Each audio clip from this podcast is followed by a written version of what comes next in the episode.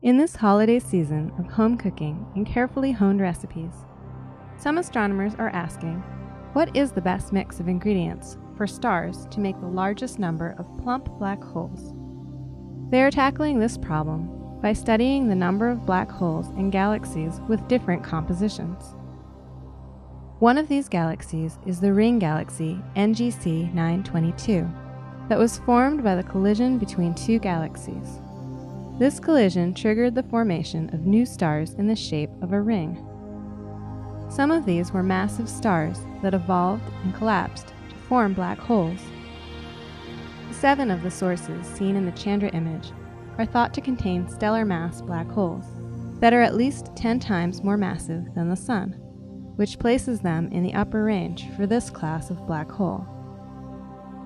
By comparing NGC 922 to galaxies with different mixtures of elements, astronomers hope to master the ideal recipe for what it takes to make these large black holes.